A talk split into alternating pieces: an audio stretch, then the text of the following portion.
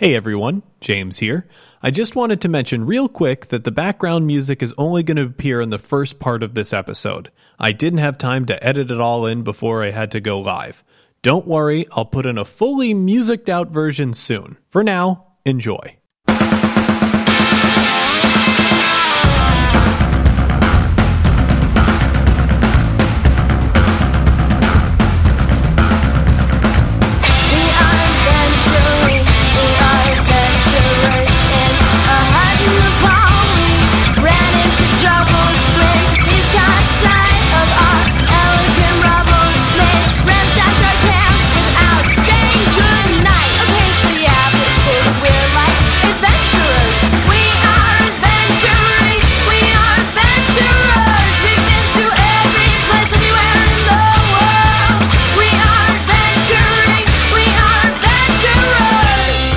Hello, heroes, and welcome to another exciting episode of One Shot. I'm James D'Amato, your game master. It's October, which means it's time for our Spook Stravaganza. For the remaining two weeks of this month, we're going to be offering up Halloween themed episodes. And this week, we have a great one for you. Every year at Gen Con, I run a game called Scooby Doo Pooch on the Doorstep, wherein Scooby and the gang have to face down the dreaded town of Innsmouth, Massachusetts. It's one of my favorite things I run every year. Scooby Doo is pretty special to a lot of people. And I got some really special people to help me out with this episode. Joining me this week is Nick Lang from Team StarKid. Now, I know I promised Brian Holden, but what he didn't tell me when he agreed to do this is that he had to go to Germany. Luckily, Nick was interested too, and we were thrilled to have him on the show. I'll introduce Nick and the others in a minute. Something tells me we might get a lot of new listeners on this episode, and I want to make sure everybody understands what's going on. Role playing is essentially playing pretend, crossed with storytelling, acting, and board games. I'll describe scenarios, and the party who's playing the Scooby Doo gang will be telling me how their character would react in those situations. To keep things fair, we roll dice to see what happens whenever anybody does something that would require real effort. You don't have to roll to tie your shoes, but you do have to roll to run a mile. The options available to players are only limited by their imaginations. The role playing system most people are familiar with is Dungeons and Dragons. However, there are hundreds, if not thousands, of systems out there all meant to produce different player experiences. One of my favorites, and the one we're using this month, is Call of Cthulhu. Call of Cthulhu is based on the horror stories by H.P. Lovecraft. Lovecraft's stories centered around cosmic horror, which is dread brought on by the horror of the unknown and the unknowable, and the malevolent corruption that comes with forbidden knowledge. In my opinion, it's perfect for running games of Scooby Doo. If you're a big Call of Cthulhu person, this game may be a little different seeming to you. I had to edit down my normally four hour module to about two hours. There are a lot of roles that I overlook and rules that I completely ignore. Needless to say, this session went a little bit differently than it normally goes during Gen Con. However, I think you guys are still really going to like it. With all that out of the way, I'd like to invite everyone to please enjoy Scooby Doo Pooch on the Doorstep! Scooby Dooby Doo, where are you? We got some work to do now. Are you? We need some help from you now. Come on, Scooby Doo, I see you. Pretending you got a sliver. You're not fooling me, cause I can see the way you shake and shiver. You know Hello, everybody, and welcome to One Shot. We are in the middle of our spook stravaganza right now. You want to do the ooh? Awesome.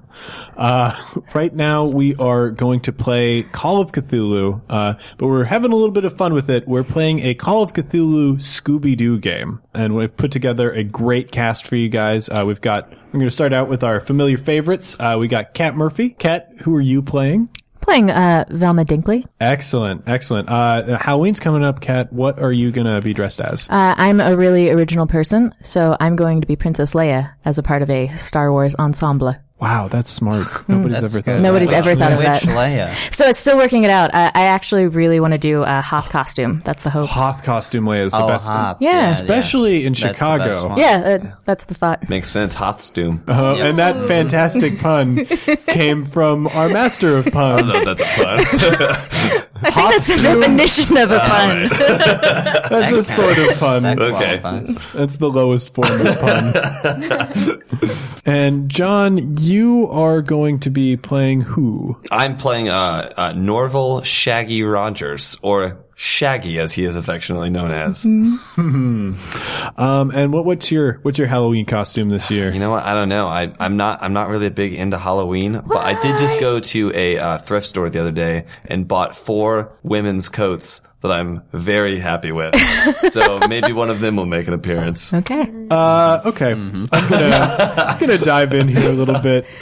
Why'd you buy four women's coats at a thrift store? I find that men's coats aren't as flamboyantly made as I would like to wear around town. Uh, but f- women's coats are usually, especially like older women's coats from like the 80s, are usually very flamboyantly designed. Oh, and- yes. Like a long coat? No, they're like sp- like jackets, like fall jackets. like- Oh, okay. Jacket, So it's not okay. faux fur to the ground. No, no, no, no, no, no, no. It's no. just what I like was picturing. That's too. okay. Yeah, I guess our coats is a little entire misleading. audience is We all thought long It's more like coat. double-breasted, reasonable. Yeah, just like Give me some like a. Epaulettes. like a uh, what's that called when you driving walk? You power walk. yeah, yeah, yeah. Jacket. Oh, okay, yeah. Like so a like a sweatsuity, like a what's it called? Yeah, thing. yeah, one of those. Uh, like I could go around as a lady about town, and people would understand what I was. I believe. That's great. Cool. Congratulations. Thank you. Uh, we had those additions uh, by uh, our special guests this week. Uh, first up is Nick Lang, everyone. Hello. I'm sure many of you are finding this show for the first time because Nick is joining us. Uh, I'm super excited about it. Uh, Nick, who are you playing? I'm playing Scoobert. oh go. man, Scooby Doo. It has begun. will um. No, no one will recognize me through the whole, whole show. and uh, what what are you doing for Halloween this year? What am I? I going to be? Yeah, what are I'm you going be? to be Mario, but from the movie, like Oh yes, movie Mario. so Mario Mario. Bob Hoskins. Bob Hoskins. Yeah. Um, so it's I've got uh two sort of uh, those onesies, and I've sewed them together. So it's a blue, a blue and red onesie, and I just need to work on those jumpy boots. you Yeah. know, the ones that they have in the movie. God. wow. I've got a little crystal on a on a string to carry around. It's gonna be great. That's great. Uh, so many people are going to get that reference. That's what I'm most excited about. yeah. That's like real inside baseball. yeah. Everybody does game Mario, but nobody does movie Mario. I wonder why. Yeah. I wonder why. it's a good movie. It was a classic. Underrated. Next up, we uh, have our last special guest, Scout Bratt, joining us. I know a lot of people know me. Scout, obviously the most famous person on the show. Uh, it's, that's that's awesome. Uh, nobody else here has any name recognition, really. None. Uh, none. No. So, so you're in good company, Scout. Scout, what are you going to do for Halloween this year? I'm gonna be Little Dead Riding Hood. What? Zombie Riding Hood? Yes! And Nick Lang is gonna do my makeup. And hopefully he's gonna make it so when I close my actual mouth, it's gonna look like part of my real cheek has been pulled out. You can see my molars. Yeah, there's gonna be teeth here and some uh, like boily type thing. Are you going to Oh, be doing man. it with prosthetics or just like makeup? Just like like a prosthetic thing that I've purchased at a store. Mm. Like I Very didn't cool. make Well, it or yeah. anything, but That's, I got It'll cool. Cool. look That's more real. intense than I've ever Yeah. with. Man. I feel like makeup is the only thing that like nerds and pretty girls have in common, and it's the one thing that they'll like never talk about to each other. Oh like, but it's like That is such to a all of you high school kids out there listening, there's hope. Just go up to any pretty girl and tell them about your Joker makeup. That'll work.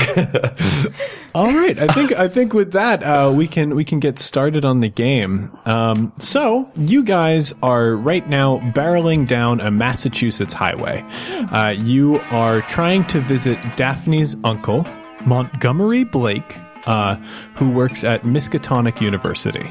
Um, it is storming. There are tons of thunder clouds. Oh, it's really hard to see on the road. Uh, it's it's raining so bad that you know that a sort of constant stream of water is going over your windshield. Fred is in the front seat just trying to hang on when you guys hit a bump, and all of a sudden, steam and smoke starts billowing out of the front of your microbus. Um, and you, or it's not a microbus, it's a van. It's the mystery. Excuse me, it's the mystery machine. Uh, wow, that's a sin. Uh, anyway, so you, you pull off to the side of the road. Uh, Fred gets out and looks at it. I, I, I can't get it to turn over, gang. I'm sorry. Looks like we're gonna have to go for help. Like, uh, me and Scoob will probably just, you know, wait in the van. But if you're going out, Fred, uh, could you, like, try to find some, like, sandwiches or something? I'm starving in here. You know, guys, I really don't think we're going to be able to carry the amount of sandwiches you eat. And at this point, a bus is in the distance and slowly getting closer. What do you guys do? How do you react? Oh, wait, look, a bus. Let's just, like, flag it down. Why? What's wrong? Might be a, a, a, a ghost. Come on, Scoob. Man up. From Shaggy! Shaggy, uh, I want to get out of the like the back of the van and start like waving my arms over my head, trying to flag down the bus. Uh, sure. Uh, let's make a j- just give me a roll. Any any roll, Lu- luck roll. Okay, uh, eighteen. 18 oh yeah. Uh, so you you manage to go out like you realize that the headlights are not penetrating very far uh, in this rain. Um, and about as the bus like gets closer and closer to you, you to you you realize oh my god i've taken my life into my own hands and the you manage to jump out of the way of the bus as it sort of speeds past you and you get splashed by a giant puddle and like your hair goes down over your eyes but the bus does come to a stop just in front of your van Like zoinks, it worked. Oh, like, uh, l- well, let's see if this bus can help us out. I'll go. All right so uh, you you approach the You go. You approach the bus. This appears to be like uh, this is in the Scooby Doo universe, which Right. is permanently trapped in a weird version of the 1970s. Yeah. Um, you go. You go up to the van. Um, and you go. You go up to the bus, and you notice even for this time period, it's an old-looking bus. It's rusted, and it's got paint that's chipping away on the sides of it. You can't really see the people inside. Uh, the windows are. It's like sort of dark in there. The door is right there. You can approach it how you would. So I approach it and I knock on it. All right. Um, it slowly creaks open. Uh, and the bus driver is a corpulent older gentleman who has incredibly pale skin.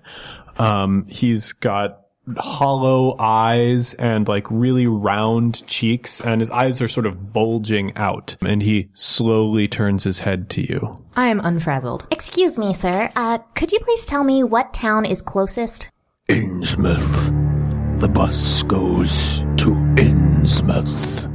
Oh, wonderful. Would you mind giving my friends and my uh, and myself a ride? Our our van broke down. He just nods his head very slowly. Okay, please wait right here. We'll be right back. Oh, um, we do have a dog. Is that okay? he sort of blinks slowly and you're going to take that non-reaction as a yes make a make a spot hidden roll Ah, no, 62. okay uh, so you don't notice anything else unusual about him just the overt creepiness yeah. and you uh, return to the van Okay, guys. Looks like we're headed to a town called Innsmouth. Um, that's the bus will take us. What a creep. I don't want to go with him. I mean, what choice do we have? I mean, come on, Daphne. A free ride on a van. How cool is that? Uh, we could just uh, riff in the car forever. Come on, Scoob. There's not enough sandwiches in this car to have us survive. well hey gang i don't want to leave i don't want to leave the mystery machine behind either i've got all my trap making equipment in here but if we want to get going on our trip and see your uncle daff we gotta go I guess you're right. Okay. Like zoinks, I call my own seat. Uh, so you guys head over. You you guys all head onto the bus. Um, when you get on, you notice everybody's uh, wearing rain ponchos, and they all have hoods that go up over their faces. That's weird. Um, there are a couple seats for you guys in the back of the bus. One of you is going to have to sit next to one of these people, and automatically that's Shaggy. Can uh, can, Scoob, can Scooby Doo and I play rock paper scissors for it first? absolutely, yeah. All right, are you ready, Scoob? Uh huh. Rock paper scissors shoot. Oh, I lost again. Come on. it's all pause. Okay, I go sit next to uh, Poncho. You sit next to this person, and this person is really creeping you out. They're, they're breathing kind of heavily, uh, and they're like taking in the air in like large gulps. Just uh, make a spot hidden roll. No, No, 91. I see. So you, you're like you are as far to one side of the seat as you can possibly be, uh, trying to avoid any sort of contact with this person. And the bus uh, sort of lazily rolls along, uh, and after I'd say about two three miles, uh, you roll into Innsmouth. Uh, the bus makes a stop on the edge of town and drops you off in front of a uh, small business that sa- says on the outside Lovecraft Auto Repair. The Checks out. bus driver, the bus driver puts you repairs here. Thank you. Yeah, like thanks, man. Uh, he just sort of nods and rolls off. And you guys are at the auto shop. It is the probably one of the newest buildings in this area. Like most of the buildings here are real old Massachusetts houses. Uh, they've got that sort of gray, weathered wooden paneling on the outside, uh, mostly rotting wood and old chipping paint. Uh, it's clear that this area is not very well maintained, and there are storms here often you see there's a little almost kind of a harbor in the distance uh, that has some boats lightning flashes and illuminates it every once in a while but this is probably the brightest and friendliest looking place in this weird little town Well, I guess we should go in. Yeah, maybe see if they've got some, you know, dry clothes. And food. Oh yeah, good idea, Scoob. And, you know, to help us with our mystery machine. Primarily that. Oh, I had almost forgotten. Uh, so you guys head inside. The office area has like a flickering light. Um, and it's really dim and dingy on the inside. It looks like the electricals aren't working very well. Um, but all auto shops are sort of dingy, so that's that's not too bad. Uh, you guys walk in, uh, you look around for a bit. There doesn't appear to be anybody there, and suddenly lightning strikes, and right before your eyes is a man. Hello.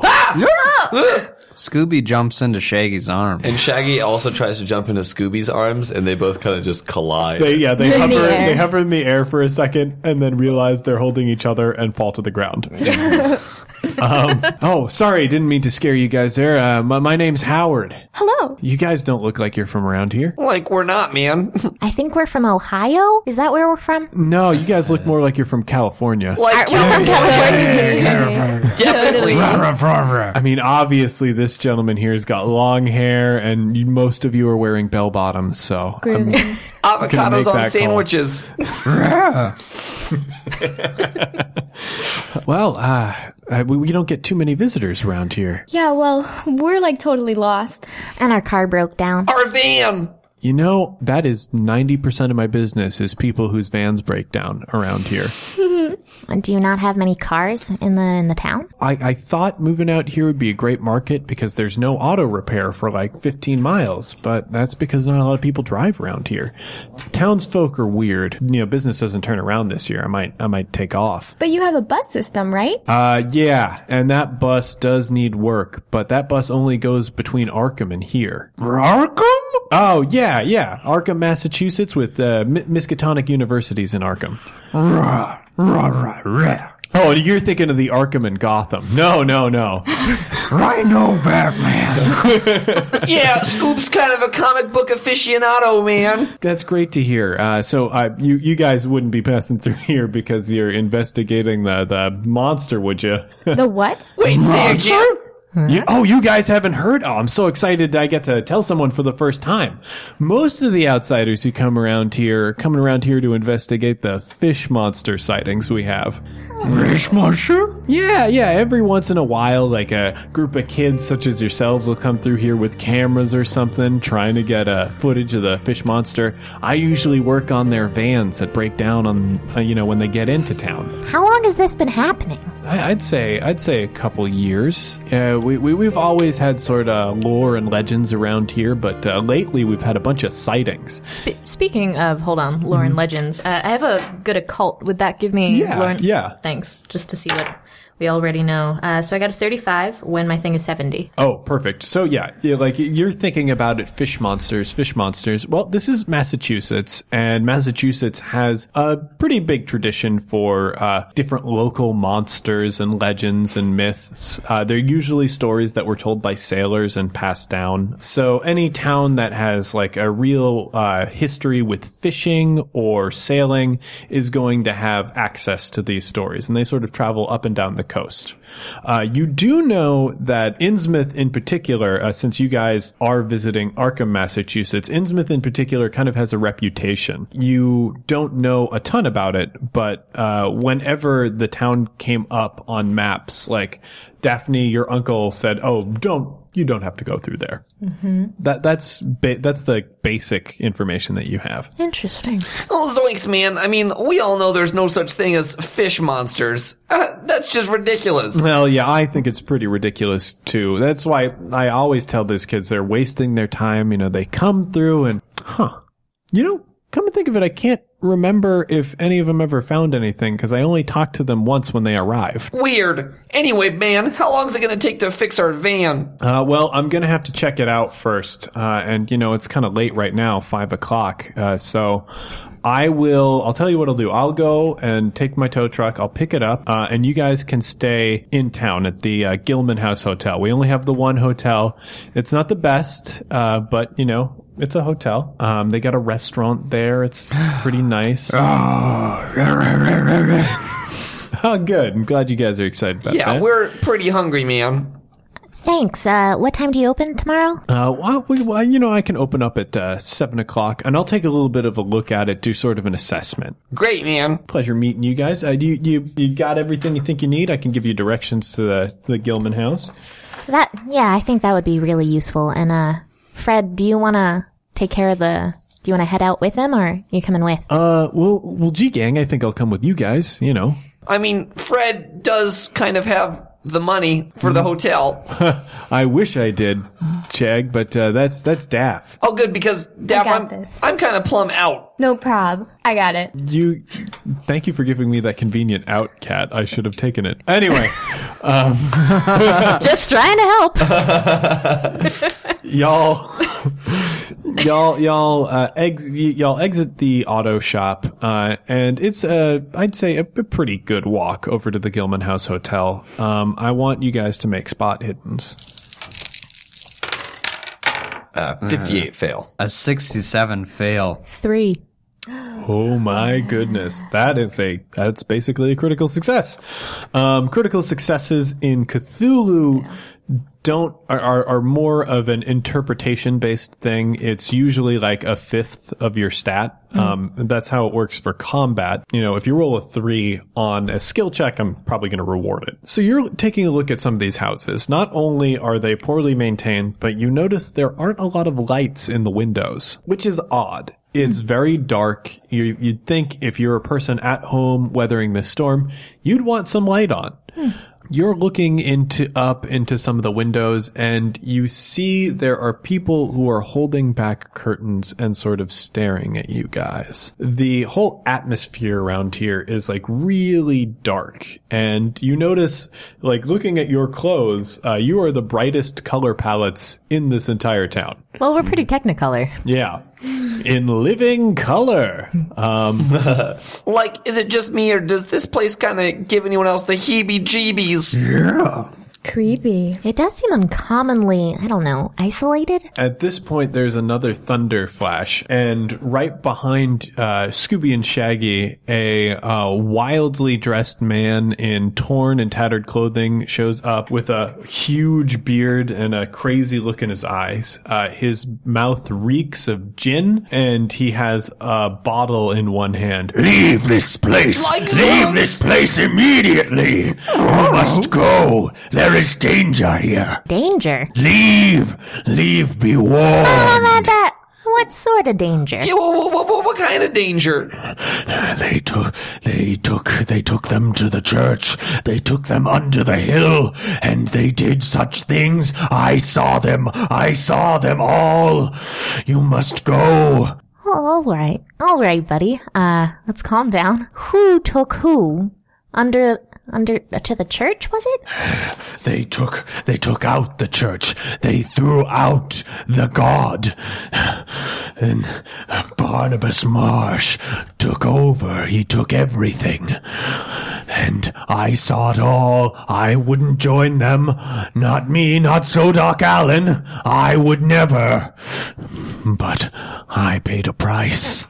I saw everything, things that I cannot unsee, things that will not leave my mind. You must save yourselves. Go now.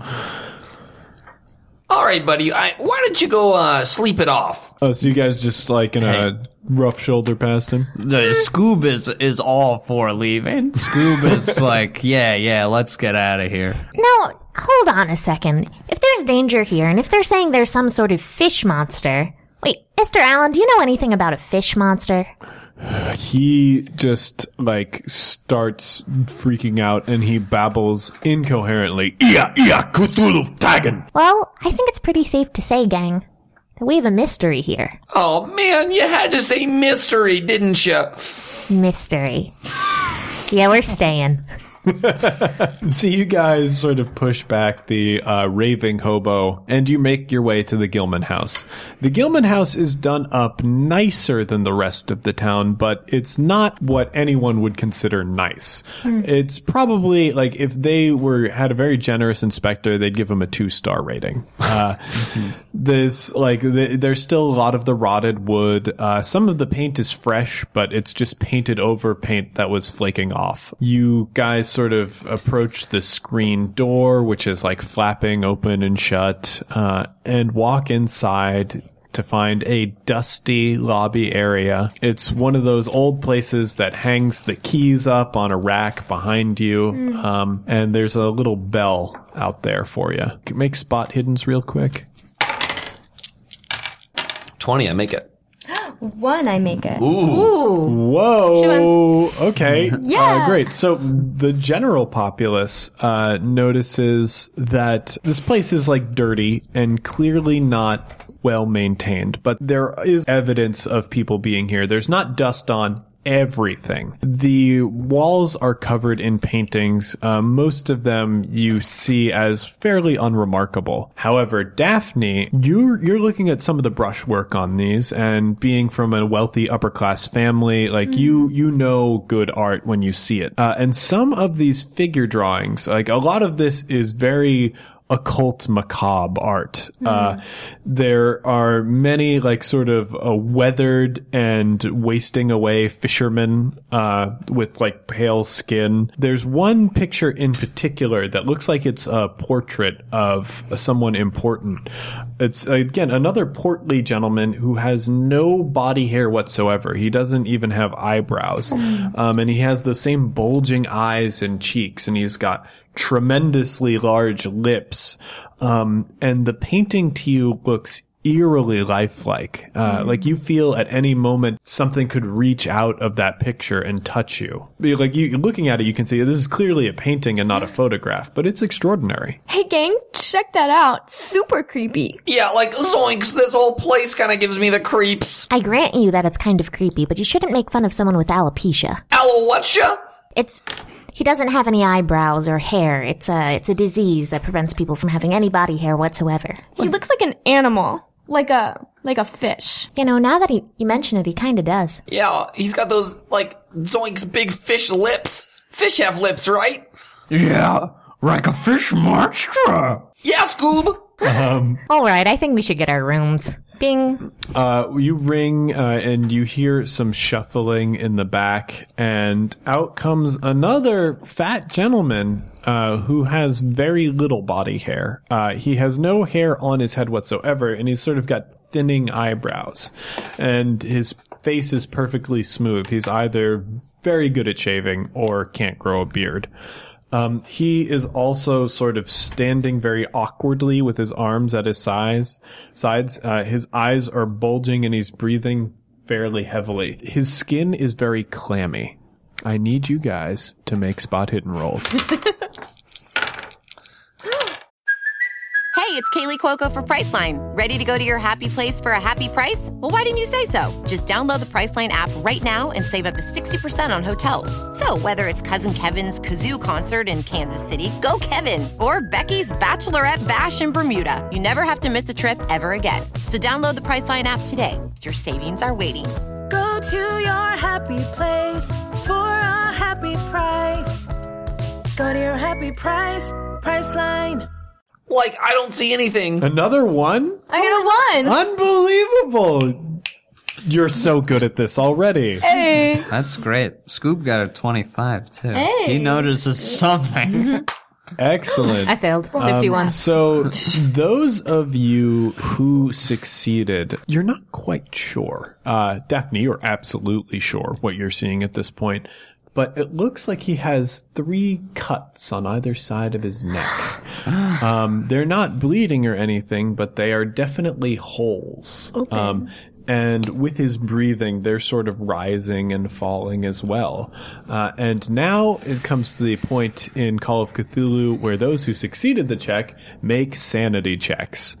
On your sheet, you have a sanity score. It's at the top of the sheet. It'll be the biggest score that you have. Uh, you need to try and roll under that rating. Uh, unlike most systems that have hit points, Call of Cthulhu has a numbered, uh, like tracking of your mental state. And as you learn more and more about the true face of this world, you become mentally unhinged. So, this is your first challenge. Roll those dice, people. Oh.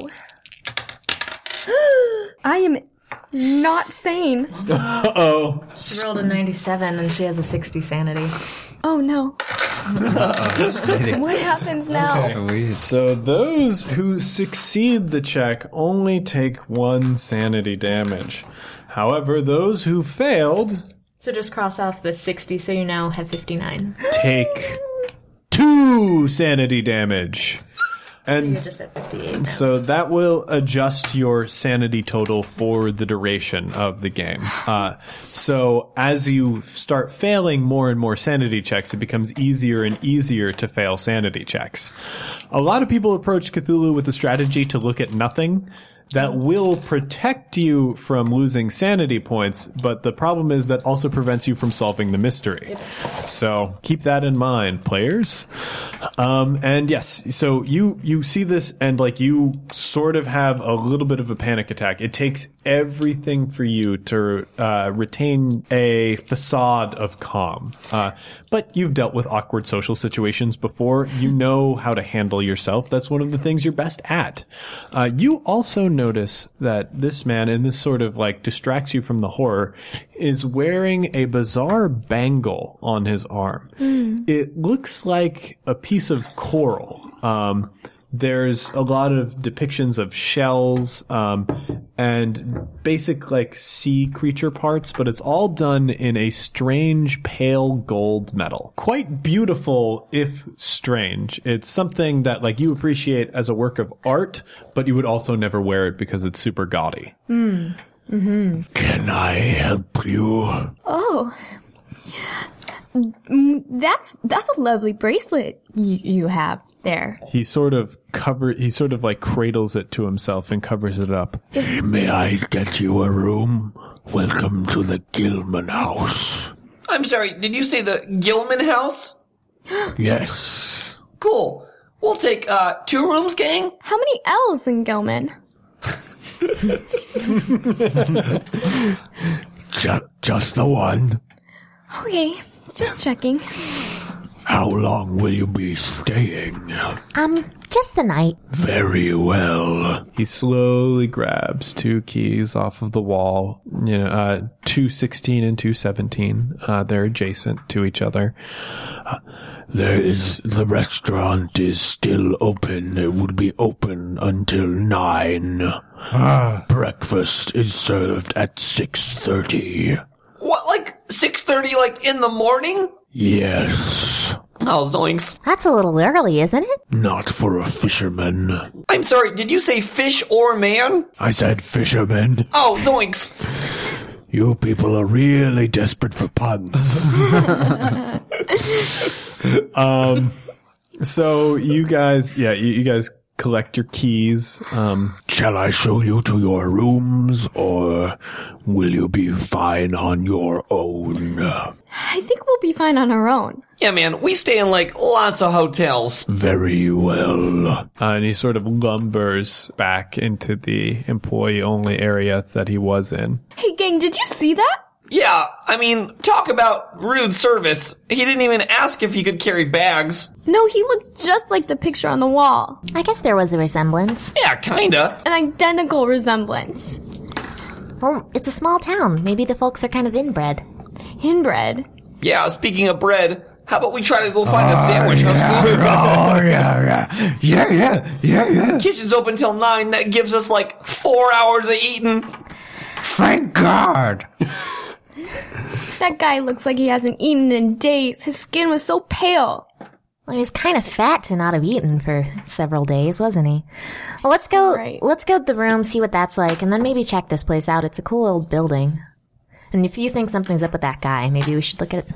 Yeah, and then like food is definitely on the agenda. Oh, number one. Uh, so you guys moving up the stairs, uh, make a spot, or make a listen. like, no. No. Oh, Oh, wait, no, my listen's Oh, high. S- Yeah. Scoob, Yeah. Scoob got it.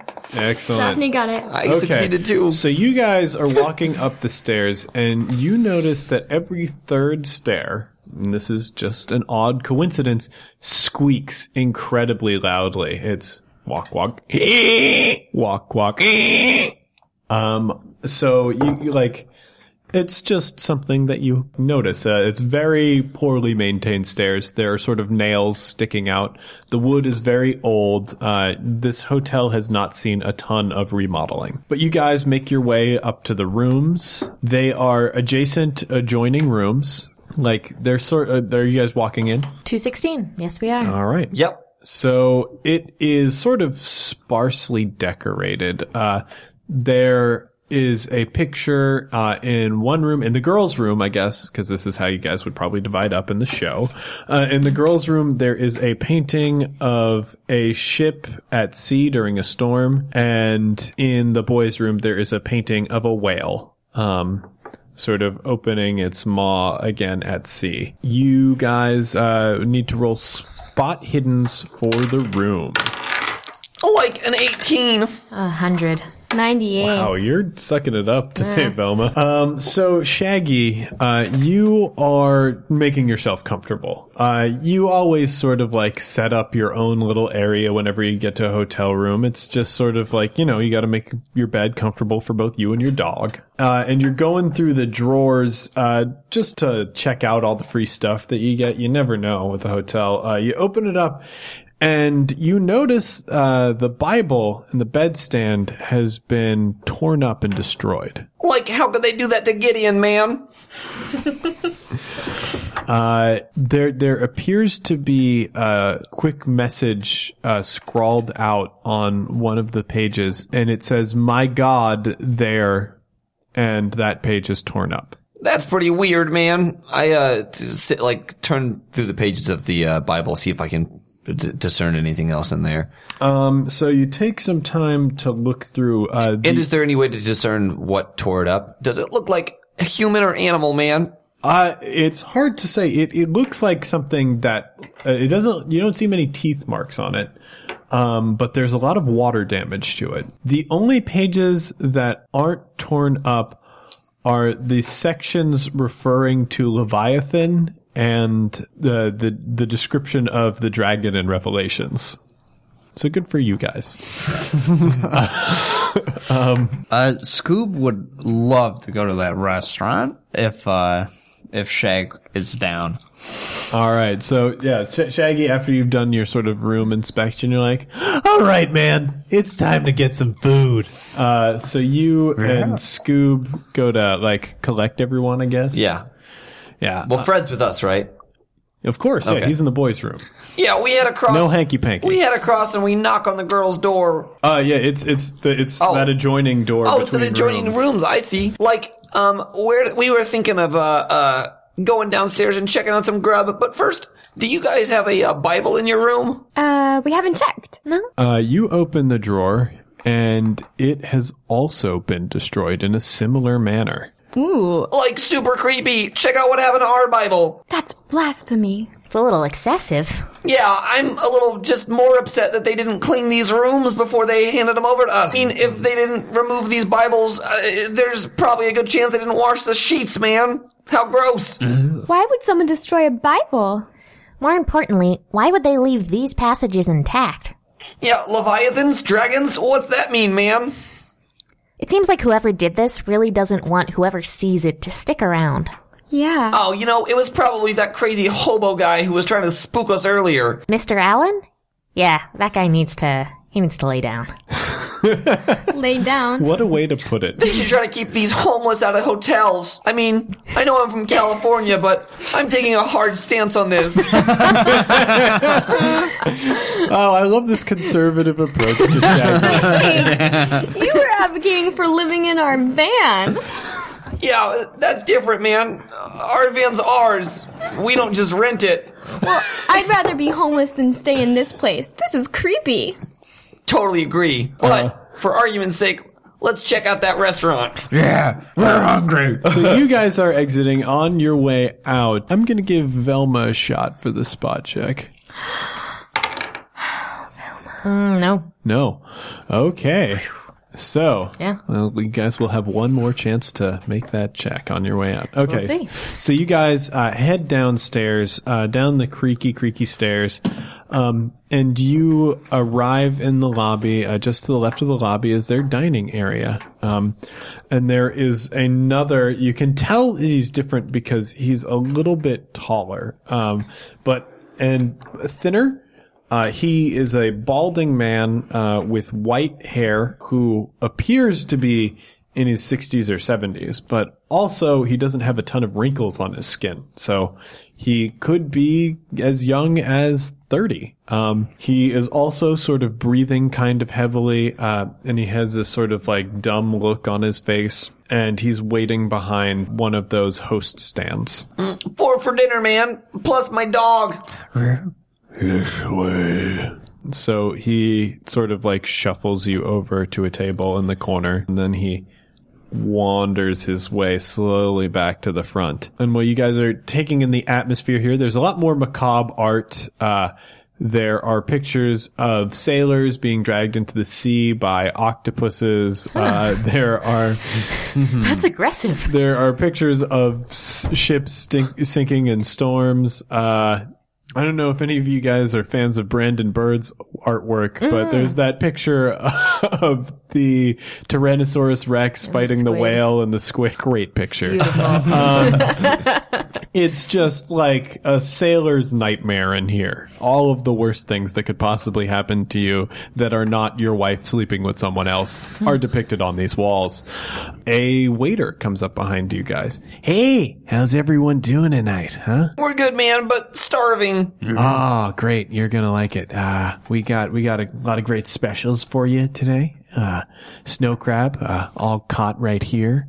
Um, you, uh, you can make your biology check, Velma. I make that one. Uh, snow Handily. crab, snow crab is from Alaska. Yeah. It should, you should not be able to catch it here. It's true. Uh, we we've we've also got uh, a lot of a lot of great salmon selections. We got we got cod. Um, uh, so you know, I'll just leave the menu with you guys. Uh, the menu is gigantic. It has seafood selections from almost anywhere. Uh, like anywhere you can possibly imagine, they have the seafood for that. So I'll let you guys peruse that. Can't get you anything to drink. You look a little bit young for alcohol, but uh, I do have a question. Can um, uh, is it Yeah, possible for me to pick any of the the fish that I eat tonight, or do you have any live still? Oh yeah, we got tons alive. Uh, we got. Well, I can roll out the lobster tank for you. Well, I wasn't thinking lobster. I was thinking more of the the snow crab. Sounded really good, and um, Oh yeah, we can roll out a crab tank if you want. yes, I think that'd be great.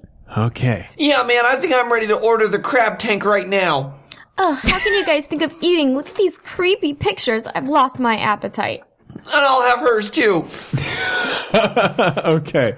Uh, so he uh, returns in a minute uh, with one of those like uh, crab lobster tanks that they have.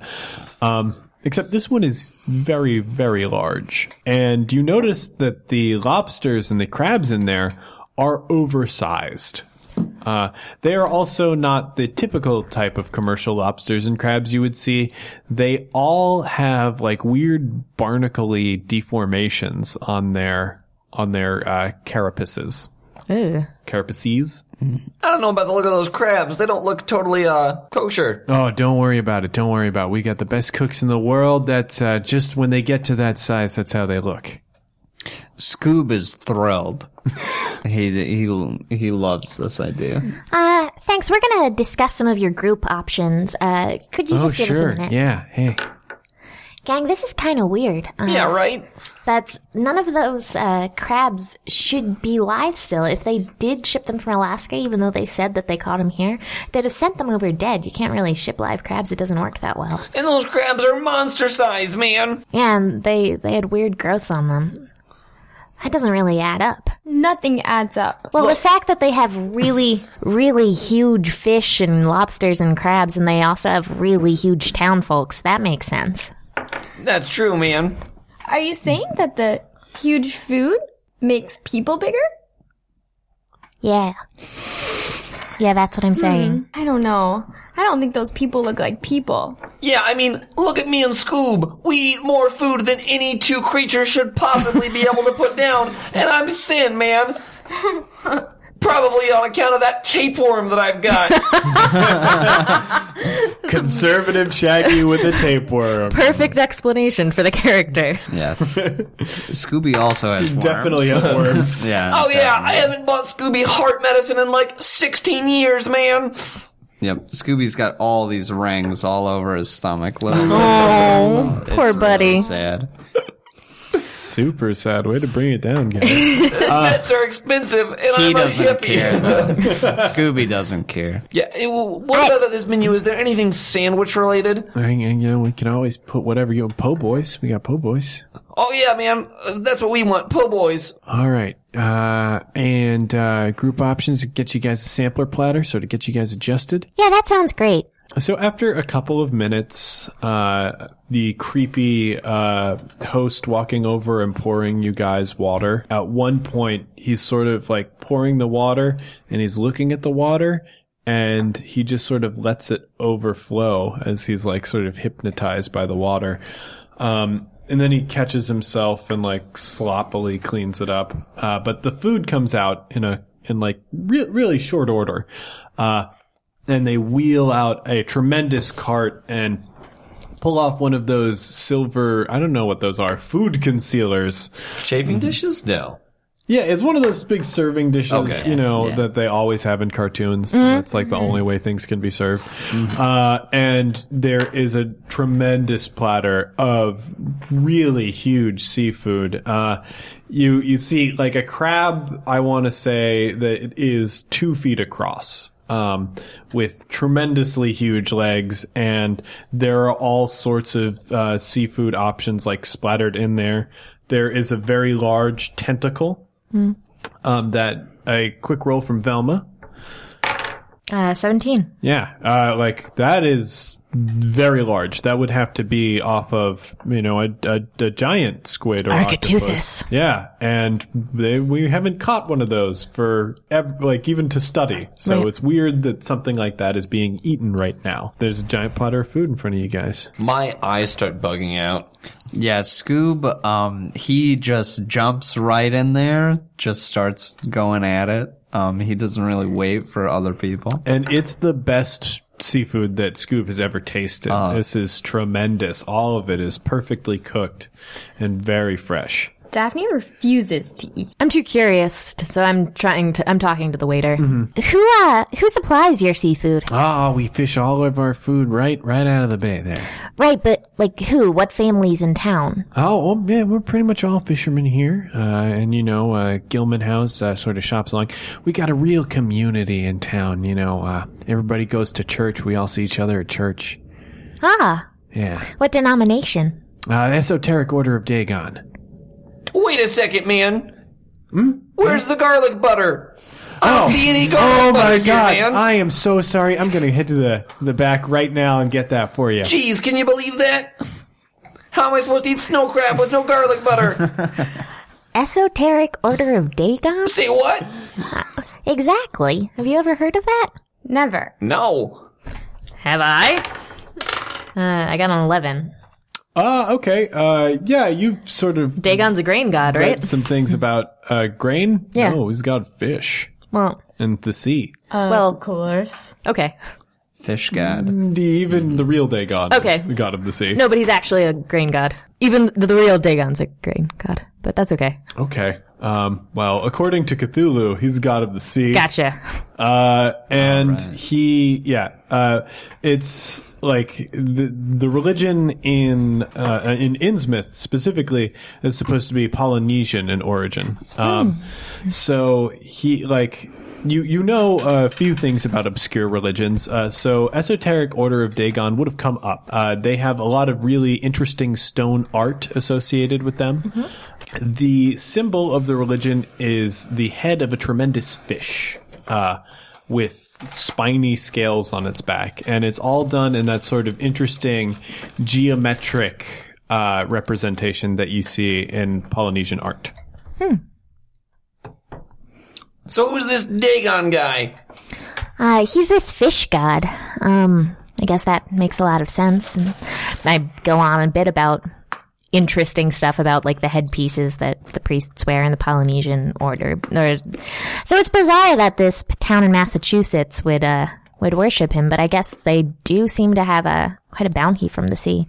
I guess what I really wanted to know from uh, the waiter is like, do they supply other towns? Because it's very surprising that if any town is getting this sort of catch, that we don't know about it. Yeah, I mean, I can't believe I've never heard of this place before. The only time I've heard of this place is from my uncle. He's always warned me never to come here. I don't know why. Have you guys tried this tentacle? It's delicious. Yep. Scoob Me and Scoob- sucks it up. He's got uh, butter all over his face, and his tongue comes out in one spell swoop and licks it all up. Shaggy's trying to eat something, and Scooby will snatch it from him before Shaggy gets a chance. Hilarity We have ensues. fork war. Shaggy has like in his crab hammer and he's like smashing the shell and Scoob is eating it right Yeah, before Shaggy it's can it shooting out mouth. the shell into Yeah. Scoob's mouth. You're at the point in the cartoon where you both have bellies that'll disappear in like Mm-hmm. the next cut back to you. They have a burp contest. Real quick, though. Um, it's a great meal. Those who do eat like feel very full and happy at the end of it. Well, I mean, you guys obviously never feel full, but Because of our tapeworms, man. yeah, it's satisfying. But our tapeworms Your are full. tapeworms are sated. All right, man. I say we hit the sack, get a quick 12 hours, and then are ready to start the day. I say we go to that church. I think that's probably a good idea. oh, man. You guys and your mysteries. I guess me and Scoob will tag along. Hey, something's kind of weird about this town. There is something spooky up, gang, and we've got to get to the bottom of it. Well, Fred said that we had to do it, so now we have to. Fred pretty much Trap the heck these out of it. things. There we go. Oh, man. Fred, you know, if you weren't technically my legal guardian as appointed by the courts, I wouldn't be going along with half of this stuff. I've got to teach you this a sense of responsibility, Shaggy. It's my duty. um, and besides, I've got your power of attorney, so Oh, b- bummer, man. you guys, you guys head out into the crisp Innsmouth evening. It is still raining cats and dogs. Uh, most of the streets uh, that are not cobblestone are dirt, so it's very muddy out. You pass a lot of super old buildings on the way, and one of those buildings. Uh, has appears to be a library. You can tell because there is a faded sign on it that says library. It has a few letters that are hanging off of it though. Um, and it appears that it is half burned down. There's a massive hole where water is flooding in.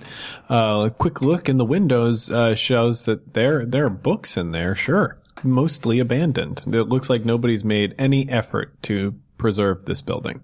Weird, man. Look at that library. It's all fallen down. That's terrible. I bet that if any place in the town is going to give us any sense of uh, when the church was destroyed, because didn't Allen say that that was the case? Uh, it'd be that building. So I'm gonna, I'm just, I'm go, I'm going in the library. That's basically what's going on. You guys can do whatever you want, but I belong in the Well, gee, library. gang, I think it's a good time to split up. Yeah, perfect, perfect plan, Fred. Why don't Velma, Velma and Daff check out the library, and the boys and I will will go to the church. Yeah. Yeah, sounds good to me. That library gives me the creeps. Um, okay, so let's uh, cut to right now the girls going into the library, and we'll cut back to our part of the story and sort of intersperse them. You guys enter a creaky old library. Um, there's a pretty good uh, view of the shore from from the windows there. Uh, but this place has clearly been ravaged by the elements. Uh, you can see that apparently the fire was started from the inside when somebody took a large pile of books and set them on fire. Ah! Uh, there are still bits and fragments around. Uh, there are overturned uh, file card cases and uh, filing cabinets. There's a microfiche machine in the corner as well. Advanced. So Maybe for whatever this time period is. Who would do this? This is horrible. Seems like this town hates books. Remember the Bibles? Yeah, that's really weird. I'm gonna start looking through this pile and see if I can see anything about the town history. Do you wanna go through the microfilm? Sure. So I'll need you guys to make spot hidden checks. Can I make a library use check? Oh yeah, Thank you. sure. I got a 25 on my spot hidden check. I passed. I also passed my library check. Okay. I will transport you guys back in time with one of the microfiches uh, that you found, Daff. Scientists baffled by new supermetal. Arkham. Dr. Montgomery Blake, acting head of Arkham University's chemistry and engineering departments, announced Monday that the object is indeed composed of a new alloy. This is bound to be one of the most significant scientific discoveries of our generation, Blake said, addressing a small gathering of reporters in his office. Learning to reproduce material on a large scale could mean untold advances in the fields of engineering, chemistry, physics, and of course, computing. The mysterious Innsmouth object is named for the only significant piece of information regarding its discovery. The object was recovered and turned over to the university staff when a John Doe, who was shortly thereafter committed to Arkham Asylum, showed up on the doorstep of the university. When he turned the object over to university officials, the only words he could say were Innsmouth. Doe, who has since been known as the Innsmouth patient, is still in no condition to reveal any additional information about the object due to the sensitive nature of his psychosis. We will keep the press informed as our investigation progresses, concluded Blake. We are living in an exciting time for science. And you managed to find an article about about shipwreckage at Devil's Reef.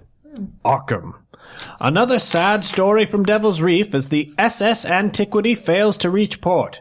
Many sailors and officials suspect the storm may have pushed the ill-fated ship onto the Devil's Reef. It's easy to get turned around there on the best of nights, said Captain James Murphy of the uh, the G&M shipping firm uh, that owned the Antiquity. What we need is a lighthouse. This has become an increasingly popular suggestion as Devil's Reef has a long history of shipwrecks dating back to the colonial days. When reached for comment, the Massachusetts Port Authority issued this statement. Our thoughts and prayers are with the families affected by this tragic sinking of the antiquity. We have no plans to build a lighthouse at this point in time. The plague in Innsmouth makes such a plan impossible. Hmm. The plague? Something weird is going on in this town. People come here to die. And at that point, I think we'll cut over to the boys who are right now. People come here to die. Yeah. Think so? yeah. Don't you think so? May- Maybe. Oh, actually. All right. So you guys are outside of the church. Um, it is uh, the tallest building in town. Like most of the buildings here, apart from the hotel, don't really reach above one story. They're those Cape Cod style uh, low houses. The church has a magnificent spire, um, a steeple, I suppose, uh, that that goes into the sky. It's at least three stories tall. Um, it's pretty well lit, but I'll need spot hiddens from you folks. Fail, man. Uh, Scooby got a, z- a zero. Oh, that's really terrible. Uh, zero is actually rolling 100. Um, that's a Oh. critical, it's a critical failure. But Great. if you're going to critically fail, you might as well do it on a spot check. Uh, so you are, uh, looking up at this building. Uh, oh, wait, you, you're trying to stay out of the rain though. Uh, so you're standing like under the lip of one of the other buildings and the gutter breaks and a huge, like, just gush of water comes down and hits you right in the eyes. Oh, that's great. Um, Poor Scoob. Look, hey gang, look at that. Fred points to the to- like uh, the top of the steeple where it looks like there are four nail marks or were nail marks uh, that have a little trail of rust coming down. Uh, there are two above and two at either side, but there's no evidence of anything else there. Um, just below that, a sort of crude uh, metallic depiction of a fish has been nailed to the church. Um, but other than that, it looks like your traditional Massachusetts like Catholic church. Looks normal to me, man. Let's head back. I think we came here to see what we came to see, and uh, it's time to go back to the hotel. Oh no, gang, we've got to investigate. There's a mystery. I can Oh. feel it. Okay, fine, but you're going in first, Fred. All right. Uh, so uh, Fred walks up to the front of the church and finds that the doors are locked. Looks like there's no getting in here. We're gonna have to go around the back, gang. gang. Oh boy, all right. Um, you go around to the back. Uh, to the rectory of the church, uh, and again the doors are locked there. Um, but there is a window that's open pretty slightly. Hey, that window looks like it's narrow enough to fit you and Scooby through. I'll bet if I give you a boost, you'd be able to get inside and open the door for me. I don't know, Fred. You're talking about a Class B felony now. Breaking and entering is part of being a teenage mystery solver. I mean, you technically are my legal guardian, so I do have to do it. and if your legal guardian's telling you it's a good idea, you have to go through with it. All right, here's the plan. Me and Scoob will sneak in. We'll tiptoe to the door and we'll unlock it from the inside. That sounds like a good one. All right, I'm gonna give you a boost. Uh, so Freddy, Freddy lifts you guys up to the window, uh, and you manage to squeeze your way inside. You guys are in a sort of hallway area. It looks like you're behind uh, the main part of the church. Uh, there is there are three doors in this room. You can try them as you like. Uh, yeah, yeah. Scoob, um, let's try the first door. All right. First door is uh okay. Uh you guys open up the first door uh and it opens up into another hallway. At the end of that hall is a curtain. Uh, if you pull back the curtain, uh, you'll see that you're looking out over the pews. Uh, this church is designed a little bit oddly. Uh, the stained glass, uh, you can't believe you didn't notice this when you were outside, um, but the stained glass looks like it has been mostly torn out. Uh, the windows have been boarded up where that's been taken out. Um, really anything with a figure on it, uh, was removed or broken. Like you can see that they haven't even boarded it up with a lot of care. Uh, they just sort of smashed part of it and then threw a board over it. There is also a magnificently large bowl, uh, that is between the pulpit and the pews. And there are two large, uh, like, I guess, I don't, I don't even know what you would call it, like a fire vase, like a torch pit, maybe? Okay. Yeah. Mm-hmm. There are two uh, large torch pits on either side. Hmm. Can we see inside of the bowl? Uh, yeah, yeah. You you go inside, like you look inside the bowl, and it looks to be uh some sort of brassy material. Uh, it looks like it is fairly well maintained. Like you can see that there are scrub marks where people have washed it out. Weird city, man. Oh, anything else in this room? Um, if you guys want to make spot hiddens,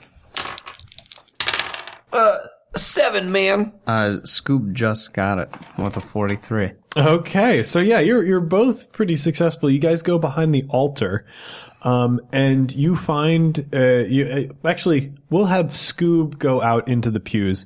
Scoob, you look at the books of he- book of hymns, uh, and it's not your traditional Christian book of hymns. Uh, it appears to be sheets with different chants on them. Uh, most of them go something like Ia, Ia, Cthulhu, Dagon. There's some that mention Shub Niggurath. Uh, there are some that mention Dagon and Mother Hydra. So lots of, lots of fun little, fun little, uh, religious hymns Shoggoth on there. the roof. Yeah. No, that's for Christmas time. That is. Um, and Shaggy, you manage to go behind, uh, go behind the altar and you find the religious texts. Uh, there are a couple of books there, uh, and one that catches your eye, uh, looks like it's bound with some sort of leather. Um, and it appears to have like, oh, it's weird. It's stylized like a human face is on it. So I think just for looking at this book, uh, you're going to need to make a sanity check. 37. 37. Good job. So, uh, you're only gonna take one damage. Wow. Uh, whenever I run this game, I always roll minimum for people's sanity loss. That's nice. That's considerate of It's you. very considerate. One sanity damage? Yep. Oh, whoa! Freaky book! Uh, it looks like a human face on this book. I, of course, being scared out of my mind, um, don't open the book, Right. but I do take the book with me. Very cool. Okay. Um, so yeah, you, you like you guys finish your looking around, and that appears to be all that's going on in there. Let's head back to that door and see if we can let Fred in here. Yeah. I think he should take a look at this weird book. Uh huh. Um, so the you open the other you open one of the other doors, and it appears to be a stairway heading up. I I think Scoob would want to get Fred first. Yeah, absolutely. Yeah, we shut this door and go to the other door. And the final door opens into an office like area. Uh, there are a bunch of papers on everything. Um, there is, there are several robes that are hung up on the wall. Uh, a lot of black robes and one large purple robe. Um, there is, uh, there are a bunch of filing cabinets. Uh, make spot hidden rolls. 50, so I just make it. Awesome. No, I failed. Okay, so uh, Shag, you are looking through things, and uh, you just sort of casually open the desk, like it's a B and E. Why not? They might have sandwiches. Um, and you open the drawer, and you find a revolver. What? Ooh, Scoob, I don't know about this, man. I, I found a gun. Let's take it for protection. In that voice, too. yes, you're right, Scoob. We shouldn't just leave a gun around here. I mean, think about how easy we could, got in. Kids could get in here. Give it to me. Give me the gun. All right, Scoob. Give it to, to Scooby. All right, Scoob. You promise that you'll take good care of the gun, okay? Uh, Scout's honor. I give Scooby the gun. Scooby, use a gun. I like the idea of Scout's honor because he doesn't have enough digits to actually make I, it. I've got a twenty percent handgun. Yeah. Scoob can use a gun as well as I can. So I give Scooby the gun. Sweet, Scooby's packing. And you know, while we're here, uh, this place kind of doesn't look like it's seen much use. Uh, I might as well, you know, change out of my clothes into one of these nice, warm, dry robes. Yeah, me too. Uh, I take the purple robe and Uh, the- you you Scoob take the puts on a purple black robe, robe. and you notice the purple robe is not really built for someone your size. It's uh, maybe like someone almost twice your size. Let's get on each other's shoulders. And that's exactly what you do. Uh, you have, you have Scooby Doo up on your shoulders. Uh, he is, of course, the head. Uh-huh. Because why wouldn't why he be? wouldn't he be? and the the hood falls over his face uh, and then you open you open the door but instead of fred you find a hooded figure behind that door I um, I squeeze Scooby's legs. Revro? And with that we'll cut back to the girl Well, it seems like uh, something is going on uh, in terms of let's see this uh, these two scientific issues, right? One, there's some sort of plague that seems to have taken place in the town, and it's true that uh, the people we've seen so far do have something kind of odd about them. Um, and then there's also this this deal with this metal alloy. I guess we should try to rejoin with the guys uh, up at the church. And uh, did didn't uh, Allen Zadok Allen that guy say that there was storage or something beneath the church? Yeah, in the hill, right? Right. Uh, I mean, if if they don't want people to know about uh, this metal, and from what I know, uh, is there a, a knowledge that I should roll for that? uh, what are you trying to find out Do I know anything about this metal from like have I ever heard of it before?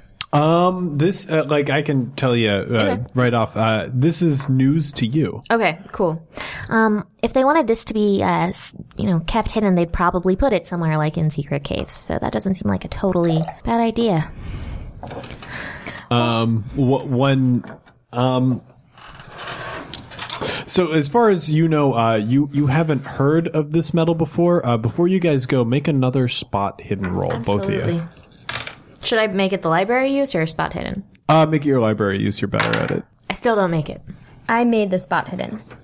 see wow you're just i can count on you for everything. MVP. That's great Dude, whoever rolls, like, it's always just one person who's rolling well on Spot Hidden for Call of Cthulhu. I don't know why.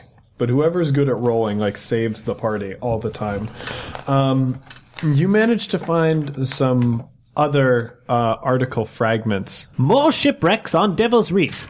Devil's Reef off the coast of Innsmouth may be the most naturally dangerous location in the eastern seaboard. And uh, this article is sort of water damaged and burnt up, so you only get fragments of uh, the rest of the article. Wrecks reported dating as far back as the 1600. Rumors of lost treasures to be found on sunken ships only makes matters worse. Cursed. Um, and there are two other titles that you managed to get out of the microfiche, but it is also badly burned and damaged. Innsmouth object stolen, and Innsmouth patient missing. And with that, you guys can make your way out of the library. There isn't a lighthouse now that we're outside. Uh, there is not. Cool. So I guess we're headed to the hills. Or like- To the church where Yeah. the hill now exists. Yeah. There we go. Yeah, um, and you guys are walking through town, and yeah, that like the church can be seen from pretty much all areas of town. Um, partially because it's on a little bit of a hill. Uh, the, the and it's also just the tallest building and the most well lit. Um, but you guys make your way over there. If they love their church so much, why did they destroy their Bibles? Well, they said that they were part of the esoteric order of Dagon. It seems weird. I mean, and those weren't uh, Bibles of that bizarre order. So I can understand them getting rid of them. I, what I don't get is them destroying them. Right. Or destroying books in general. No, definitely don't understand why you do that. They must be hiding something. we'll cut back to the boys um, who've just opened the door. Grand leader. That's me. Are you ready for tonight's ceremony? Of course. uh, when is it happening? Oh, you do joke so well, Grand Leader. We, of course, all know that the ceremony is to begin at midnight. We've already acquired one of the sacrifices. Sacrifices? Yes, sacrifices. Sacrifices? Zoink Scoob! I, I, it's like I whisper, I whisper it to him. Zoink Scoob! Are you hungry, Grand Leader? Your stomach seems to be making strange sounds. Uh, uh, yes, I'm hungry. Get me some food, uh, you peon. Of course, Grand Leader. He sort of bows his way out of the building. Zoink Scoob, a sacrifice? You think they could be talking about Fred? I sure hope not. We gotta get out of here, Scoob. We gotta find the girls Yeah. before that creepy guy comes back. Oh, he is getting food, though. Yeah, I mean, when you're right, you're right, Scoob. Maybe we hang around for a minute. Yeah. So you guys wait uh, until this dude comes back. Here, I've brought some po' boys. Okay. I'm going to get our sacrifice ready for the ceremony tonight. We have so many other people that we need to sacrifice. Uh, I'm totally gonna do that. Mechanic, he's been really stepping on my toes for quite some time. And, uh, there's some kids that checked into the hotel. We're gonna grab them and we're gonna take them out for the sacrifice too. That sound like a good idea to you? Uh, GL? Scooby'd like to punch this person. Oh shit! Okay. awesome. All right. I'm gonna roll for a punch. Do it. Scooby made it with 24. Awesome, awesome. And you know, I'm gonna say in true cartoon fashion, uh, just one hit knocks him right out. Nice. I, I drop you off my shoulders and we scurry out of the room. like Zoink Scoob, I think you killed him. Uh, can I? I want to check for a pulse. Yeah, check knowing for a how- pulse. Not knowing how to do that really with any. Is that a? Uh, first aid. Uh, I failed pretty bad. You think he's dead? Scooby's definitely dead. wait a minute. Scooby's gonna check for for a pulse, and Scooby s- succeeded. Uh, yeah, he's definitely still breathing. Like, there's no way to mistake that he's dead except that he's on the ground. Uh, not dead, say Raggy. Oh, boy, Scoob, we're into it now. We gotta, we gotta uh, uh, hide this guy somewhere where he can't, you know, tell everybody else about us. Uh, yeah. Are, is there like any sort of closet in here or uh, wardrobe? Absolutely, there's a closet. Okay, uh, me and Scooby like, uh, uh Yeah, pi- we like ti- pick we him up want to tie this guy up. Oh yeah, bound him. Bound and then him. shove him in that him. wardrobe, and then like maybe throw a broom through the handle of the door so he can't get out, Oh, even yeah. if he wakes up. Perfect. Perfect. Nice. All right, Scoob. I say we take this robe because that's gonna come in handy. Why don't you let me hold onto that gun? I take the gun out of his collar uh, That's where he stole it. and, and stick it into the waistband of my uh, pants. and let's go find the girls and wherever Fred went off to. Yeah. Um. So, oh, we, can we can we like pat this guy down and see if he's got anything else on him? uh, absolutely, yeah. Yeah, Go let's for it. uh, we uh, undo the um, mechanism. we do, we that, we, do, we do that after we've already timed it. Yeah. Uh, Seventeen is. I don't know what I'm rolling. Uh, yeah, that's uh, seven, 17 is good enough for whatever. Uh, so yeah, you sort of look through this guy's pockets. He's got a long curved knife. Um, and he had some rope on him. It's nice silk rope. We probably should have used that to tie him up. It's okay. You guys, you guys made your peace with your, with your tying We've decisions. made some mistakes, but we're okay. I say we we take the knife and the rope. We never know when that might come in handy. So Yeah. I grab the knife and the rope. and you guys head out. Uh, just as the girls are running up to the church, you head out the back. Zoinks! Uh, Velma, Daphne, what are you doing here? Looking for you. there's something really, really weird going on in this town. Ships keep crashing and they haven't built a lighthouse here because of something like a plague that happened a while back. And there's something with a mysterious alloy discovered here. And a sacrifice. Say what? Sacrifice. A sacrifice? a human sacrifice. Uh-huh. Like Scoob just punched out a guy who was talking about sacrificing all of us. Where's Fred? We don't know. Oh my god! The, mec- the mechanic. Yeah, they were gonna sacrifice the mechanic too. Okay, um, well, we should find Fred really fast, probably. Um, and we should also warn that mechanic. Does anyone have a cell phone? Because we should all always have cell phones. What's a real phone? Uh, this is a point in the story where you guys can decide what sort of Scooby Doo you're in. In, in the latest and I think greatest incarnation of Scooby Doo, Scooby Doo Mystery Incorporated, it's still stylistically set in the 70s, but they have cell phones and the internet and what have you. So you're free to have cell phones if you want. Yeah. it- yes, we have cell phones. Scooby doesn't understand though. He's a dog. I don't know. I mean, if you can figure out how to use this thing. So I call the mechanic. Um, the phone rings and rings, uh, and then it, it's knocked over and, uh, you hear, you hear pounding, um, and like, Come out. Come out. You're never gonna catch me! You're never gonna take me alive! Um, and then sort of, uh, the phone hangs up. Well, that didn't sound very good. Oh. What'd he say? Uh, he said they were never gonna take him alive, and people are trying to get in, and then he hung up. Oh, Vel, I probably should have mentioned I found this weird book with a human face on it too. Do I have to make a sanity check for looking at it? Uh, you're gonna make a sanity check when you look inside it. I think I'm gonna- Shaggy's tolerance for spooky stuff Okay. is lower than yours. Is it? Does it look like a human face because it's made out of human face leather? Yes. Okay. um, W- w- it's- Yeah, you'll. when- So to recognize that, roll roll that sanity check.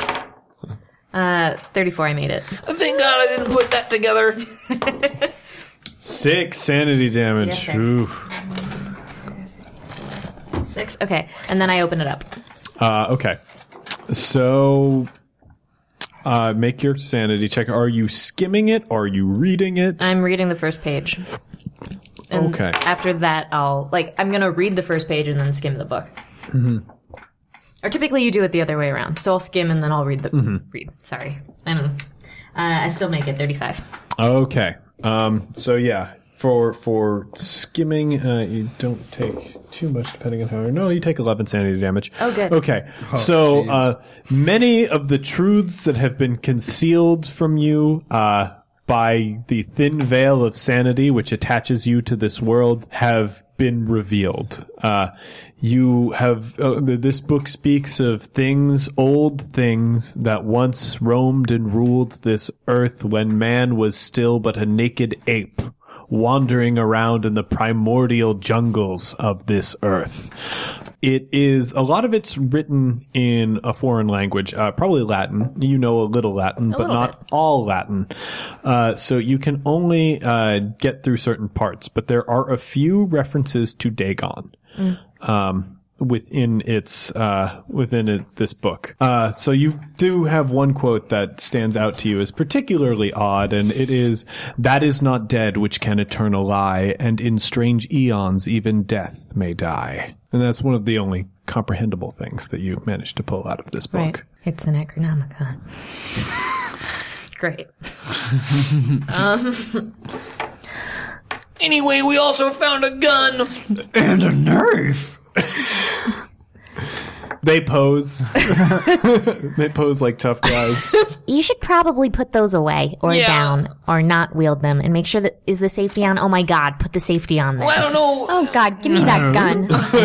What if a kid found it? We had to take it. A kid has found it. That kid is you. Good point. Here you go. yeah. I give you the gun. Daphne's now armed. nice. I don't know what I made Daphne's gun score, but it Yeah, should it's be not higher. high enough. It should be higher than Than everybody's? th- than everybody else's. Uh, I don't believe it is. We'll we'll put you at sixty for that, so you can make that adjustment. Got it. Look, e- either way, Fred's missing and we gotta find him, and I think our best bet is at this sacrifice tonight. I, I bet things are gonna go kind of pear shaped before that though, because I bet they need this book and maybe that dagger or something for the thing. So Mhm. they're gonna notice those are. D- any idea what time this is supposed to go down? Midnight. What time is it now? Uh, it's I'm gonna say Nine. nine. Yeah, it- nine is a good number. It's nine.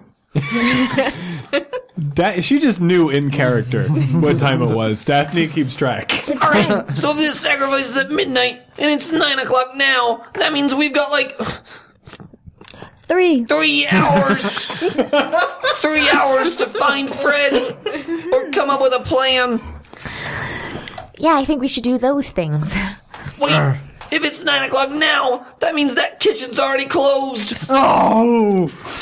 Scoob, we forgot those po' boys. Oh! Let's go back to the church. Together. Together. Do we actually want to go in the church though? I mean, if we just go in, Wait, where's this sacrifice happening tonight? Probably at the church, right? Let's go wake up that guy. let's go wake up that guy. We found a guy too. uh, we take you guys back to the church.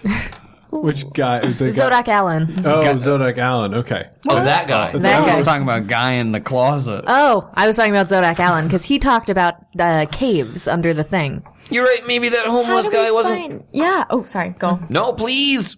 How do we find him? Yeah. Uh, uh, Scooby, maybe track him? Yeah, yeah, that's a great idea. Um, I don't know if there's a track skill. Uh, yeah, but only 10. Oh, Scooby's track is way higher than that too. Um, It's like, we'll, why we'll you'd call that a reasonably sixty too. team. 'cause, 60? So you've Okay. got. So Yes. yeah, uh, basically, uh, Daff opens up a flask that she keeps in her purse, uh, and you use that to find the gin smell. Here you the go, air. buddy. Like any classy lady. Got a 15. He's got like a, Oh, a garter flask. perfect. Yeah, exactly. Look at that. Um, it's right there. It is. It's right there. Bam. I'll have to post that character art on the page. I need to contact the DeviantArt person who did that. Um, yeah. So you, you go sniffing along the ground, even through the rain, like you can find this gin soaked hobo anywhere. Um, and he's sort of mumbling to himself in an alley. Mumble, grumble, mumble, mumble, mumble. Cthulhu Dagon. Zadok. Hey, buddy. Zoinks! Whoa. Well, what, what are you? I told you to leave. Go away.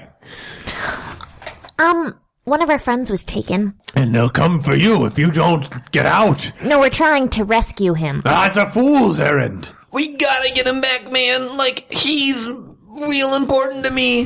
Who took him? Oh, I understand. I see what's going on. No. on. He's his regal guardian. No, man, it's not That's like that. disgusting. No, it's That's not the sort of relationship you should have with a legal guardian. no. He's got an ascot. It's all level. Hey, hobo, don't be so judgmental. Okay, okay. Yeah, man. I believe that homosexuality is a sin. Whoa! What? Whoa! I'm from California. I'm a hippie. Oh my. all right, look, we all have our own personal issues that we're trying to work through. I get that. I just don't think a legal guardian should be obviously sleeping with this with his ward. Look, Zadok Hussein Allen, stay out of our business. How did you know my middle name? I just guessed. I bet you know about my plan for universal health care. Listen, we have to get him back. So you just l- let us know. You were mentioning something about tunnels under churches. Uh, yeah, yes, yes. Uh, deep beneath the church, there, there's a tunnel. It leads to the areas where they worship. I followed them. I saw, I saw everything. Well, what did you see? Mm, dark corridors, torchlight. I heard screams. What do you know about sacrifices? More than I would ever care to repeat. We would like to really know. That's the thing, though. Oh, of course, I could start telling you immediately. I will begin the sentence that explains everything right now. and arms come from the darkness and pull him away. screaming. Um, uh, and you guys see a bunch of hooded figures in front of you, and they're all pointing at you. uh, they're all pointing towards you guys, and like there are people with torches who are who start to run after you. Let's book it. Yeah, we take off, leaving our smoke image behind. Cool. Classic running pose. Where are you guys running to? In the church. Do we want to do the church or do we want to try like to Uh, go around the hills under the church? Or do we maybe want to? That mechanic's done for. Forget him. Do we want to try and save him? I or- say we Uh, make for the tunnel, try to save Fred. I mean, it's uh, yeah, it's up to you guys. Like, Fred. uh, you can. Fred. Okay, yeah. Uh, so you you guys head towards the church. Um, uh, now you're going in with purpose. Uh, you've got a lead on these people. What? Uh, so so everybody go inside the church. You burst in the main doors. Uh, you just sort of uh run right through them, leaving Scooby and Shaggy shaped uh, holes in the wall. um, and then you guys step through and sort of open the door for yourselves. Uh, everybody make spot hiddens. Miss. Nope. 45. I got eight. I got it. There we go. Scooby Doo. I think I'm going to give it to him because you've had a lot of great spot hiddens. Uh, uh, Scooby Doo is sniffing around the ground, um, and you go to the altar and you, you, you just smell something odd about it. It's kind of got a fishy odor to it. Um, you look, you're, you're sniffing around the altar when your one of your paws uh, hits on a particular stone in the cobble work of the floor of this place, and that uh, creates a great grinding noise as the altar rolls back, and there are store there are stairways descending down into the earth. Guys, those cultists are hot on our trails. Well, what's the holdup? Let's go. Yeah, let's make like the basis for Red Hot Chili Peppers and flee. let's flee. Yeah. John Patrick Coan. You can find him on the internet. Many peaches and hot sauce productions. Scamper, scamper, scamper, scamper. If you want to hire him to write your action movie, please contact him through us. Um, yeah, you guys go. You, you, you go down, down, eternally down into the bowels of the earth. You walk until you feel that your feet can no longer carry you, and still you descend deeper and deeper. How could there possibly be a structure down here? How could anything be so tremendously low? However, it is. Um, eventually, the tunnel sort of levels out, and you start moving forward. The corridors are dark, um, and what little light there is uh, is provided by your cell phones, um, because this is the weird modern version of Scooby Doo with the conservative Shaggy. Um, uh, they illuminate uh, pictograms on the walls of a person who is standing uh, before a crowd of people. Um, and uh, he is appears to be shouting towards them. Uh, he's on the a hillside by the sea, and it's crashing up behind him, lending lending him strength in his voice and actions. At first, uh, the people in the pictogram ignore him. Um, but then there are pictures of starvation and wasting, and eventually larger and larger crowds appear before him until you can see depicted images of them running into a church and casting out the icons and images from the church. Uh, they replace it with the fish-headed uh, depiction uh, that you saw earlier on the outside of the steeple. Um, and then the land is flooded with fish. And then you see some really creepy images of fishmen walking out of the sea. Um, fishmen copulating with human beings and unnatural things. Um, and you come to the last pictogram, uh, which Shaggy and Scooby are looking at together. And gosh, it looks, it looks like so real. Why that stony depiction is gone and it just appears to be wet flesh and you give it a knock and you get a Zoinks. and the fish man starts chasing you. Hallway chasing? Hallway chasing. Hallway chasing. You guys are in and out of doors. Sometimes you're chasing the fish man. Sometimes the fish man is chasing you. Um, everybody, uh, describe to me, I'll go around the circle. Describe to me how you manage to get away from the fish man, how you hide or what have you. Yeah, I guess the I, I'd like to be gone first because I I know these guys. I know that they can get out of a hallway chase scene. Um, so I'm going to uh, like lead him into a thing and then come out of no- nonsensically another one and then just sneak down the hallway, looping back. So leading him away and walking like. So eventually he gets to the point where he's looking one way and I just walk down the hallway past him. Right, right. Uh, Daphne. I want to climb on top of Scooby and use him as my rescue. Okay, yeah. So Scooby, Horse. Scooby is now carrying Daphne, running away. Uh, Shaggy.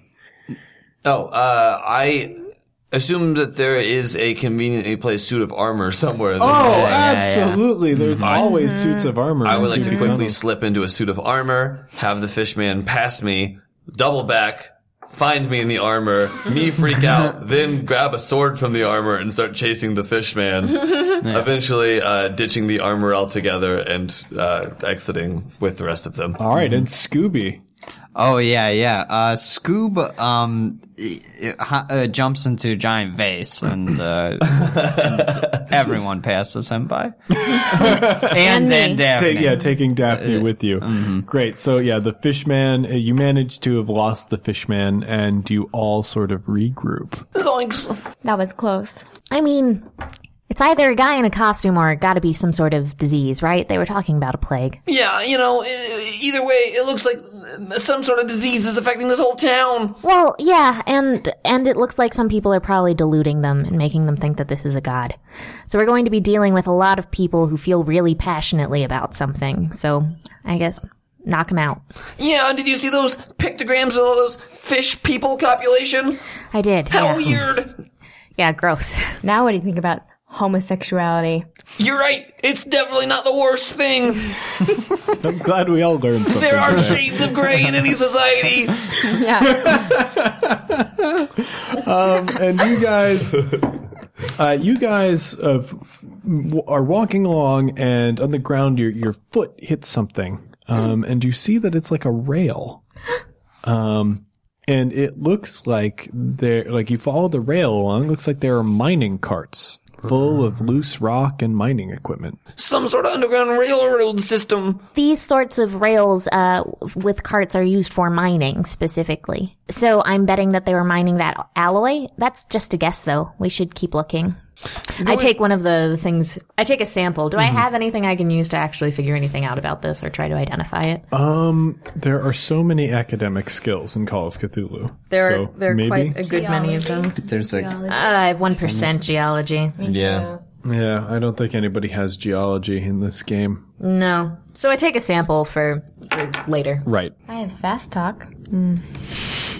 Um, you guys uh, enter a large cavernous area. Um, there appears to be a great fire pit at the end of this like room. Um, and there are sort of torches lining around the walls. You see a few hooded figures milling about. They haven't seen you. Let's throw back on that robe. Mm-hmm. Good call. So you, you, you guys enter in your large purple robe.